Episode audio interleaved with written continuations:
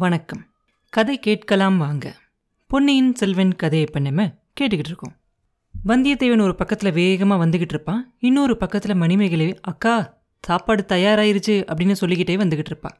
கரிகாலை ரெண்டு பக்கமும் பார்த்துட்டு நந்தினி என்னை கடம்பூர் மாளிகைக்கு வர வேண்டாம் அப்படின்னு தடுக்க வந்தியத்தேவன் மட்டும் முயற்சி செய்யல. ஆழ்வார்க்கடியான் அப்படிங்கிற ஒரு வைஷ்ணவனும் அதே மாதிரி செய்தியை கொண்டுகிட்டு வந்தானே. எங்க அப்பாவோட உயிர் நண்பரும் என் பக்திக்கு உரியவருமான முதன் மந்திரி அனிருத்ரர் சொல்லி அனுப்பினாரே அப்படின்னு கேட்பாரு முதன் மந்திரி அனிருத்ரர் உங்க அப்பாவோட பிராண சிநேகிதர். அதனால உங்க அப்பாவோட பிராணனை அவரே வாங்கலான்னு பாக்குறார். உங்களோட பக்திக்கு உரியவர். அதனால உங்களுக்கு அடுத்த பட்டம் இல்லாம செய்ய பாக்குறாரு அப்படிம்பா நந்தினி. கரிகாலர் ஏன்னு கேட்ட உடனே நீங்க வெறி பிடிச்சவர் அப்படின்னும் தெய்வ பக்தி இல்லாதவர் அப்படின்னும் அவருக்கு ஒரு எண்ணம். உங்க தம்பிக்கு பட்டம் கட்டி வச்சா அவனை வீர வைஷ்ணவனாக்கி இந்த சோழ நாட்டையே வைஷ்ணவ நாடாக்கிடலாம் அப்படின்னு நினைச்சுக்கிட்டு இருந்தார். அவரோட விருப்பம் தான் நடக்காம போயிருச்சே. உங்க தம்பி நடுக்கடல்ல காணாம போயிட்டாரு. அப்படின்னு நந்தினி சொன்ன உடனே அதுக்காக என்ன கடம்பூருக்கு வராம தடுக்க வேண்டிய அவசியம் என்ன? அப்படின்னு கேட்பார் இளவரசர். அவரோட அந்தரங்கத்தை எல்லாம் நான் உங்ககிட்ட சொல்லிடலாம் இல்லையா? அப்படிம்பா. உனக்கு எப்படி அவங்களோட அந்தரங்கம் தெரியும்? அப்படின்னு கரிகாலர் கேட்பாரு ஐயா அந்த வைஷ்ணவன் ஆழ்வார்க்கடியானோட சகோதரினா அப்படிங்கிறத மறந்துட்டீங்களா? அப்படின்னு நந்தினி கேட்ட உடனே உண்மையாவா? நீ அவனோட கூட பிறந்த சகோதரியா? அந்த கதையை என்ன நம்ப சொல்றியா? அப்படின்னு கேட்பாரு கரிகாலர். அப்ப நந்தினி சொல்லுவா நானும் அந்த கதையை நம்பல. உங்களையும் நம்ப சொல்லி சொல்லல. அவனோட அப்பாவோட வீட்ல நான் வளர்ந்தேன். அதனால என்ன சகோதரி அப்படின்னு கூப்பிட்டுட்டு வந்தான். என்ன ஆண்டாளோட அவதாரம்? அப்படின்னு அந்த வைஷ்ணவன் சொல்றது வழக்கம். ஊர் ஊரா அவனோட நானும் போய் ஆழ்வார்களோட பாசுரங்கள் எல்லாம் பாடி வைஷ்ணவத்தை பரப்பணும் அப்படிங்கிறது அவனோட ஆசை அப்படிம்பா நந்தினி. புத்த சன்னியாசிங்களை மாதிரி உன்னையும் வைஷ்ணவ சன்னியாசி ஆக்கலாம் அப்படின்னு அவன் விரும்பினானா? அப்படின்னு ஆதித்த கரிகாலர் கேட்பாரு. அப்படி இல்லை நான் அவனை கல்யாணம் செஞ்சுக்கிட்டு ரெண்டு பேரும் தம்பதிகளா பாசுரம் பாடிக்கிட்டு ஊர் ஊரா போகணும் அப்படிங்கிறது அவனோட ஆசை. வைஷ்ணவத்தை வளர்க்குறதுக்காக நான் நிறைய குழந்தைங்களை பெற்று அவனுக்கு கொடுக்கணும் அப்படின்னு அவனோட விருப்பம் அப்படிம்பா நந்தினி. சிச்சி அந்த குரங்கு மூஞ்சி திருமலை எங்க? நீ எங்க? உன்னை அவன் அவனுக்கு மனைவி ஆக்கிக்கணும் நான் விரும்பினா? அப்படின்னு கேட்பார் இளவரசர். ஐயா என் துரதிர்ஷ்டம் அது. நான் பிறந்த நேரம் அப்படி. என்கிட்ட வர ஆண்கள் எல்லாருமே கெட்ட எண்ணத்தோட தான் என்கிட்ட வராங்க அப்படிம்பா நந்தினி. கிழவன் பழுவேட்டரையரோட புத்தி போன பாட்டில் மற்றவங்களை பற்றி என்ன சொல்றது? அப்படின்னு இளவரசர் சொன்ன உடனே நந்தினி சொல்லுவா அவரை பற்றி மட்டும் அப்படி தப்பாக சொல்ல வேண்டாம். அவர் என் மேலே ஆசைப்பட்டாரு. உலகமறியே என்னை கல்யாணம் பண்ணிக்கிட்டாரு. அனாத பெண்ணா இருந்த என்ன மாளிகையில் பட்டத்து ராணியாக்கி பெருமைப்படுத்தினாரு அப்படிம்பா நந்தினி. ஆனால் உன்னோட விருப்பம் என்ன நந்தினி? நீ அவரை உண்மையிலேயே உன்னோட கணவராக நினைச்சு பூஜை செய்கிறியா என்ன? அப்படின்னா அப்படின்னு ஆதித்த கரிகாலர் சொல்லி முடிக்கிறதுக்குள்ளார நந்தினி சொல்லுவா இல்லை இல்லை அவர் மேலே எனக்கு அளவில்லாத நன்றி இருக்கு. ஆனால் அவரோட நான் வாழ்க்கை நடத்தல. ஐயா நான் ஏழையாக பிறந்தவர் பிறந்த உடனேயே என்னை கைவிட்டுட்டாங்க. ஆனாலும் என்னோட நெஞ்ச ஒரே ஒருத்தருக்கு தான் நான் அர்ப்பணம் செஞ்சேன். அதை ஒரு நாளும் நான் மாத்திக்க மாட்டேன். அப்படிம்பா. நந்தினி அந்த பாக்கியசாலி யாரு? வேண்டாம் வேண்டாம். அதை சொல்ல வேண்டாம். நீ யாரு? உண்மையை சொல்லு. நீ என் அப்பாவோட மக இல்லைன்னா என் சகோதரி இல்லைன்னா ஆழ்வார்க்கடியானோட கூட பிறந்தவளும் இல்லை அப்படின்னா அப்ப நீ யாரு? அதை மட்டும் சொல்லிடு நந்தினி. அதை தெரிஞ்சுக்கலனா எனக்கு பைத்தியமே பிடிச்சிரும் போல இருக்கு அப்படிம்பாரு கரிகாலர். அதை உங்களுக்கு சொல்லணும் அப்படின்னு தான் நானும் விரும்புறேன். ஆனா உங்களோட நண்பரும் என்னோட தோழியும் இதோ பக்கத்துல வந்துட்டாங்க. மறுபடியும் சந்தர்ப்பம் கிடைக்கும்போது அவசியம் சொல்றேன் அப்படிம்பா நந்தினி. அப்போ வந்து வந்தியத்தேவன் கொஞ்சம் பக்கத்துல வந்துருவான். அதை பார்த்த உடனே பழுவூராணி சொல்லுவா ஐயா இதென்ன? வெறுங்கையோட திரும்பி வந்திருக்கீங்க? புலி தலை எங்க? அப்படின்னு கேட்பா தேவி புலியோட தலையை கொண்டு வந்து உங்க காலடியில வைக்கிற பாக்கியம் எனக்கு கிடைக்கல அப்படிமா வந்தியத்தேவன். ஆஹா இவ்வளவுதானா உங்க வீரம்? உங்க முன்னோர்களோட வீரத்தை பத்தியெல்லாம் பாட்டெல்லாம் பாடுனீங்களே. மூணு குலத்து வேந்தர்களோட தலையையும் பறிச்சு கழனியில நடுவு நட்டாங்க அப்படின்னு சொன்னீங்களே அப்படிம்பா நந்தினி. அது என்ன அப்படிப்பட்ட பாட்டு? அப்படின்னு கரிகாலர் கேட்பாரு ஐயா நீங்க சொல்றீங்களா? இல்ல நான் சொல்லட்டுமா? அப்படின்னு நந்தினி வந்தியத்தேவனை பார்த்து கேட்ட உடனே ராணி அப்படி ஒரு பாட்டு சொன்னதாவே எனக்கு ஞாபகமே இல்லையே அப்படிமா வந்தியத்தேவன். உங்களுக்கு ஞாபகம் இல்ல ஆனா எனக்கு நல்ல ஞாபகம் இருக்கு. நான் சொல்றேன் கேளுங்க ஐயா அப்படின்னு சொல்லிட்டு சேனை தழையாக்கி செங்குருதி நீர்த்தேக்கி ஆனை மிதித்த அருஞ்சேற்றில் மானப்பரன் பாவேந்தர் தம் வேந்தன் வாணன் பறித்த நட்டான் மூவேந்தர் தங்கள் முடி. எப்படி இருக்கு பாட்டு கோமகனே? நீங்க பாண்டியன் ஒருத்தனோட தலையை மட்டும்தான் எடுத்தீங்க. இந்த வீரரோட முன்னோர்கள் சேர சோழ பாண்டியர்களோட தலையை பறிச்சுக்கிட்டு வந்து கழனியில நடவு நட்டாங்களாம். அப்படிம்பா நந்தினி கரிகாலோட முகத்துல அப்படியே அருவருப்பும் கோபமும் தாண்டவம் ஆடும். நல்ல உழவு நல்ல நடவு அப்படின்னு சொல்லிட்டு இடி இடின்னு வாய் விட்டு சிரிக்க ஆரம்பிச்சிருவார். வந்தியத்தேவன் கரிகாலரோட முகத்தையே பார்க்கவே மாட்டான்.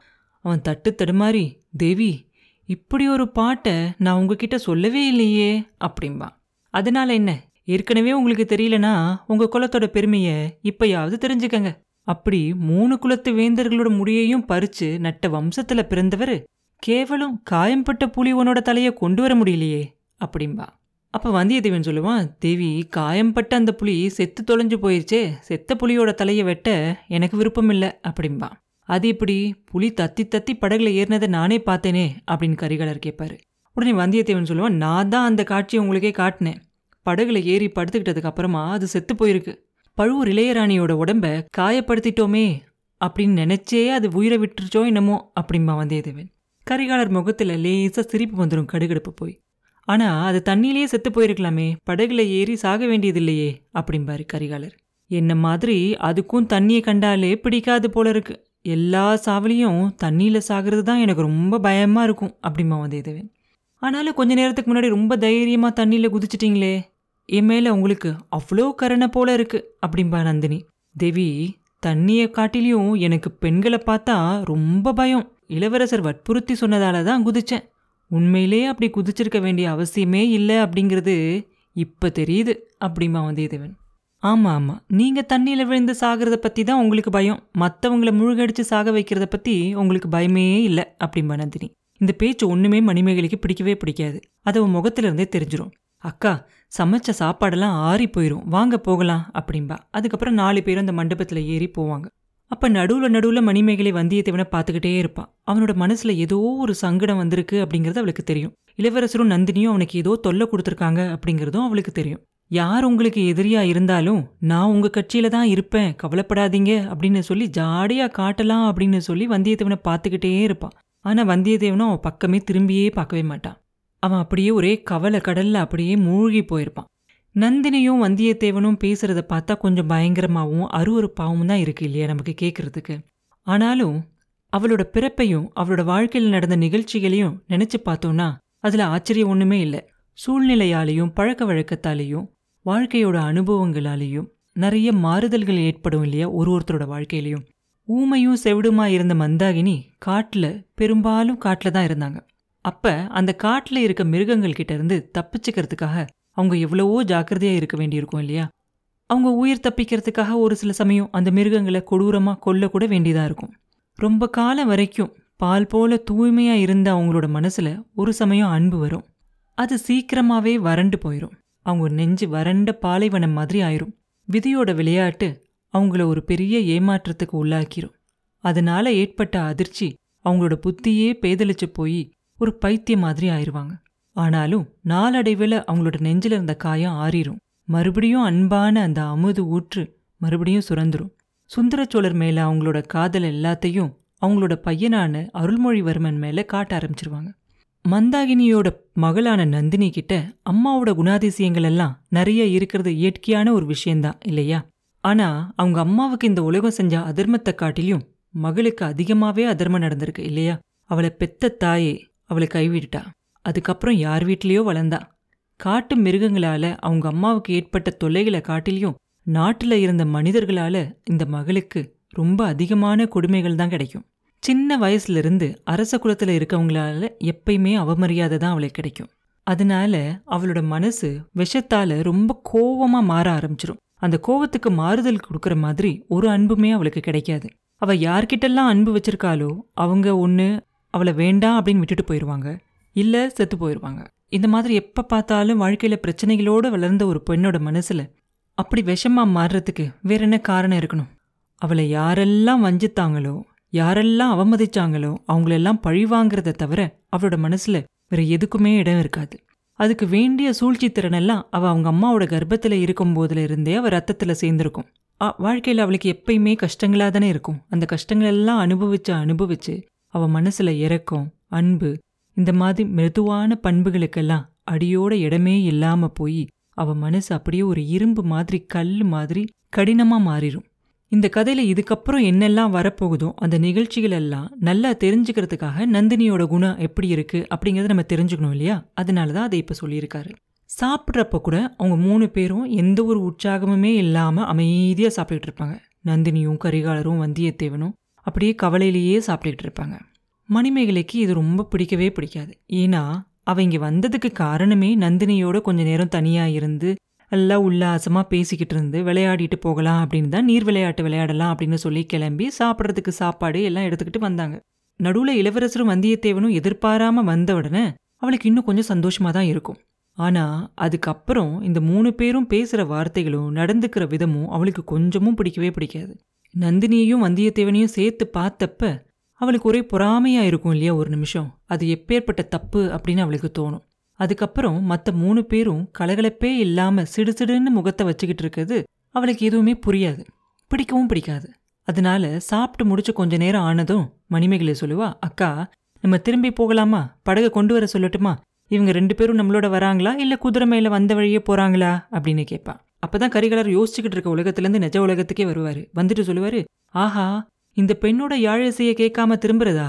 ஒரு நாளும் முடியாது. நந்தினி மறந்துட்டியா என்ன? மணிமேகலை எங்களை ஏமாத்திராத அப்படிம்பாரு. அதை நான் மறக்கவே இல்லை. உங்களையும் உங்க சிநேகிதனையும் பார்த்தா பாட்டு கேட்கக்கூடியவங்க மாதிரியே தோணல. முள்ளு மேல நிக்கிற மாதிரி தோணுது. ஆனாலும் தப்பில்ல. மணிமேகலை எங்க? யாழை எடுத்துக்கிட்டு வா அப்படிம்பா நந்தினி. உடனே மணிமேகலை பாட்டு கேட்க விரும்பாதவங்களுக்காக என்னை எதுக்கு வாசிக்க சொல்கிறீங்க அப்படின்னு கொஞ்சம் ரொம்ப பண்ணிக்குவா இல்லை இல்லை இளவரசர் தான் கேட்குறேன்னு சொல்கிறாருல்ல அவரோட நண்பருக்கு பாட்டு பிடிக்காட்டி காதை பொத்திக்கிட்டோம் அப்படிம்பா நந்தினி. கடவுளே அப்படி ஒன்று நான் இசையை கேட்க தெரியாத விரோதி இல்லை நான். கோடிக்கரையில் பூங்குழலி அப்படின்னு ஒரு ஓடக்கார பெண் இருக்கா. அவ அலைக்கடலும் ஓய்ந்திருக்க அகக்கடல் தான் பொங்குவதேன்னு ஒரு பாட்டு பாடுவா. அதை நினைச்சா இப்போ கூட என் உடம்பே சிலிர்த்து போகுது அப்படிம்பா வந்தியத்தேவன். சில பேருக்கு சிலரோட பாட்டு தான் பிடிக்கும். என்னோட பாட்டு உங்களுக்கு பிடிக்குமோ என்னமோ அப்படிம்பா மணிமேகலை. பிடிக்காம போனா யார் விடுறாங்க? அதுக்கு நான் தான் இங்க இருக்கேன்ல நீ யாழை எடுத்துக்கிட்டு வா அப்படிம்பாரு கரிகாலர். மணிமேகலை உடனே யாழை எடுத்துக்கிட்டு வந்து அந்த மண்டபத்தோட படிக்கட்டுல மேல் படியில உட்காந்துக்குவா. அதோட நரம்பெல்லாம் முறுக்கி ஸ்ருதியெல்லாம் கூட்டிட்டு யாழை வாசிக்க ஆரம்பிப்பா. ரொம்ப நல்லா வாசிப்பா. அவ வாசிக்கிறத கேட்டு அவங்களோட கவலை எல்லாத்தையும் இளவரசரும் வந்தியத்தேவனும் மறந்துட்டு அப்படியே அவங்க உள்ளத்தையே பறிகொடுத்து பரவசமாயிருவாங்க. அதுக்கப்புறம் மணிமேகலை யாழ் சேர்த்து குரல் இசையையும் சேர்த்து பாடுவா. அப்பர் சம்பந்து சுந்தரர் அவங்க எல்லாம் பாடின பாசுரங்கள் எல்லாத்தையும் பாடுவா. கொஞ்ச நேரம் ஆனதும் இளவரசர் சொல்லுவார் மணிமேகலை உன்னோட பாட்டு அற்புதமாக இருக்கு. ஆனால் எல்லாமே பக்திமயமான பாட்டாவே பாடுறியே. எனக்கு பக்தியில் அவ்வளவா ஈடுபாடு இல்லை. சிவபக்தி எல்லாத்தையும் மதுராந்தகனுக்கே கொடுத்துட்டேன். ஏதாவது காதல் பாட்டு பாடு அப்படிம்பாரு. மணிமேகலைக்கு கொஞ்சம் ஒரு மாதிரி வெக்கமாக இருக்கும். பின்னே ஏன் தயங்குற? இங்க நீ காதல் பாட்டு பாடுனா என்ன நினைச்சுதான் நீ பாடுற? அப்படின்னு நான் நினைச்சுக்க மாட்டேன். என் ஸ்நேகித்தனும் அந்த மாதிரி நினைச்சுக்க மாட்டான். அதனால தயங்காம பாடு அப்படிம்பாரு கரிகாலர். அப்படி யாராவது நினைச்சுக்கிட்டாலும் கூட மணிமேகலை அதுக்காக கவலைப்படவும் மாட்டா அப்படிமா நந்தினி. போங்க அக்கா ரெண்டு ஆண்கள் இருக்கிற இடத்துல என்னை இப்படி கேலி பண்ணி பேசுறீங்களே? அப்படின்னு கேட்பா மணிமேகலை. இவங்கள ஆண்கள் அப்படின்னு நீ நினைக்கிறது தான் தப்பு. ஒரு செத்த புலியோட தலையை கொண்டு வர முடியாதவங்கள ஆண் பிள்ளைகள் அப்படின்னு எப்படி சொல்ல முடியும்? முற்காலத்துல எல்லாம் தமிழ்நாட்டில் வீர புருஷர்கள் எல்லாம் உயிரோட புலியை பிடிச்சு அதோட வாயை பிளந்து பல்ல பிடுங்கி கொண்டுகிட்டு வந்து அவங்களோட நாயகிக்கு ஆபரணமா சுட்டுவாங்களாம். அந்த காலமெல்லாம் போயே போச்சு. போனா போகட்டும். நீ பாடு. அன்னைக்கு என்கிட்ட பாடி காட்டின இல்ல அந்த அழகான பாட்டை பாடு அப்படிம்பா நந்தினி. மணிமேகலை உடனே யாழை வாசிச்சுக்கிட்டு ஒரு அழகான பாட்டை பாடுவா. அது என்னமோ இவ்ளோ நேரம் அவ பாடினதை காட்டிலையும் இந்த பாட்டு அவ குரல்ல ரொம்ப இனிமையா அமுதம் மாதிரி இருக்கும். அந்த பாட்டிலேருந்து நிறைய பண்கள் எல்லாம் எடுத்து ரொம்ப அழகாக பாடிக்கிட்டே வருவாள் மூணு பேருமே அவளோட பாட்டிலேயே மூழ்கி போயிடுவாங்க எத்தனையோ காரணங்களால அவளோட நெஞ்சு கல்லாவும் இரும்பாவும் இருந்தா கூட நந்தினியோட கண்ணில இருந்து கண்ணீரே வந்துடும் ஆதித்த கரிகாலர் இந்த உலகத்தையே அடியோட மறந்துடுவார் வந்தியத்தேவன் அடிக்கடி முழிச்சுக்கிட்டவ மாதிரி மணிமேகலையை பார்ப்பான் அப்போ எல்லாம் அவ அவனையே பார்த்துக்கிட்டே அந்த பாட்டை பாடுற மாதிரி அவனுக்கு தெரியும். அது அவனுக்கு இன்னும் கொஞ்சம் ஆச்சரியமா இருக்கும். ஐயோ இந்த பெண்ணுக்கு நம்ம என்ன தீங்கு செஞ்சிட்டோமே அப்படின்னு சொல்லி அவன் நெஞ்சு படபடக்கும். மூணு பேரும் அந்த பாட்டோட வெள்ளத்துலேயும் அந்த உணர்ச்சி வெள்ளத்துலேயும் அப்படியே மூழ்கி போயிருப்பாங்க இல்லையா? அதனால காற்று ரொம்ப வேகமா அடிக்கிறத அவங்க கவனிக்கவே மாட்டாங்க. ஏரியில முதல்ல சின்ன சின்ன அலைகள் எல்லாம் வந்துகிட்டு இருக்கும். அதையும் அவங்க கவனிக்க மாட்டாங்க. அது கொஞ்சம் கொஞ்சமா பெருசாகிரும். அதையும் கவனிக்க மாட்டாங்க. காற்று ரொம்ப பயங்கரமா அடிச்சு புயலா மாறிடும் அப்போ காட்டு மரம் ஒன்று அடியோட பிச்சுக்கிட்டு கீழே விழுகும். அப்பதான் நாலு பேரும் முழிச்சுக்கிட்டு சுத்தியும் முத்தியும் பார்ப்பாங்க. பயங்கரமான புயல் காட்டு அடிக்கிறதையும் ஏரியில கொந்தளிச்சு பெரிய பெரிய அலை வந்து அடிக்கிறதையும் பார்ப்பாங்க திடீர்னு நந்தினி ஐயோ படகைங்க அப்படின்னு அலறுவா. கட்டி போட்டிருந்த இடத்துல படகு காணும். உத்து பார்த்தப்ப ரொம்ப தூரத்துல படகு அந்த அலையில அப்படியே மிதந்து மிதந்து நகர்ந்து போய்கிட்டு இருக்கும். ஐயோ இப்ப என்ன செய்யறது? அப்படின்னு நந்தினி கேட்ட உடனே உங்க ரெண்டு பேருக்கும் குதிரை ஏற தெரிஞ்சா ஏறி போயிருங்க. நாங்க சமாளிச்சுக்கிறோம் அப்படிம்பா வந்தியத்தேவன். இந்த புயல் காத்துல காட்டு மரங்கள்லாம் பிச்சு விழுந்து எங்களை சாகடிக்கிறதுக்கு வழி சொல்றீங்களா? அப்படின்னு நந்தினி கேட்க அதெல்லாம் வேண்டாம். புயலோட வேகம் தனியிற வரைக்கும் இங்கேயே இருந்துருவோம். அங்க போய் என்ன செய்ய போறோம்? சமையலுக்கு சாமான்லாம் இருக்கு. பாடுறதுக்கு மணிமேகலை இருக்கா? இவ்வளோ சந்தோஷமா நான் சமீபத்துல இருந்ததே இல்லை அப்படிம்பாரு கரிகாலர். இளவரசே அது சரியில்லை. சம்புவரையரும் கந்தன் மரனும் என்ன நினைப்பாங்க? அப்படிம்பா வல்லவரையன் அப்ப நந்தினி சொல்லுவா இவரை தான் புளியை தேடி போகும்போது படகு அவுத்து விட்டுருப்பாரு அப்படிம்பா. அக்கா ஏன் வீணா அவர் மேல பழி போடுறீங்க? இவர் வந்தப்ப படகு கரையோரமா தானே இருந்துச்சு. யாரும் கவலைப்பட வேண்டாம். எங்க அப்பா இந்த புயல் காத்த பார்த்ததும் நம்ம துணைக்கு பெரிய படகெல்லாம் அனுப்பி வைப்பாரு அப்படின்னு சொல்லுவா மணிமேகலை. அவ சொன்னது கொஞ்ச நேரத்துல எல்லாம் உண்மையாவே நடந்துரும். ஏறக்குறைய ஒரு கப்பல்னு சொல்ற அளவுக்கு ஒரு பெரிய படக அந்த தீவை நோக்கி கொண்டுகிட்டு வருவாரு. அதுல பெரிய சம்புவரையரே உட்கார்ந்துருப்பார். நாலு பேரும் பத்திரமா இருக்கிறத பார்த்து அவர் ரொம்ப சந்தோஷமா இருப்பார். அவர் ரெண்டு படகை கொண்டுகிட்டு வருவார். அவங்களையும் ஏற்றிக்கிட்டு அந்த அலைக்கடல் மாதிரி பொங்கி கொந்தளிக்கிற அந்த ஏரியில ரெண்டு படகுகளும் திரும்பி போகும். சம்புவரையரை தவிர மற்ற நாலு பேரோட மனசுலயும் பெரிய புயலே வீசிக்கிட்டு இருக்கும். இதோட பொன்னியின் செல்வன் நான்காம் பாகம் முடிவடையுது. இதுவரைக்கும் இந்த கதையை தொடர்ந்து கேட்குற எல்லாருக்கும் என்னோட நன்றியை தெரிவிச்சுக்கிறேன். மீண்டும் அடுத்த பதிவில் உங்களை சந்திக்கும் வரை உங்களிடமிருந்து விடைபெறுவது உண்ணாமலே பாபு. நன்றி.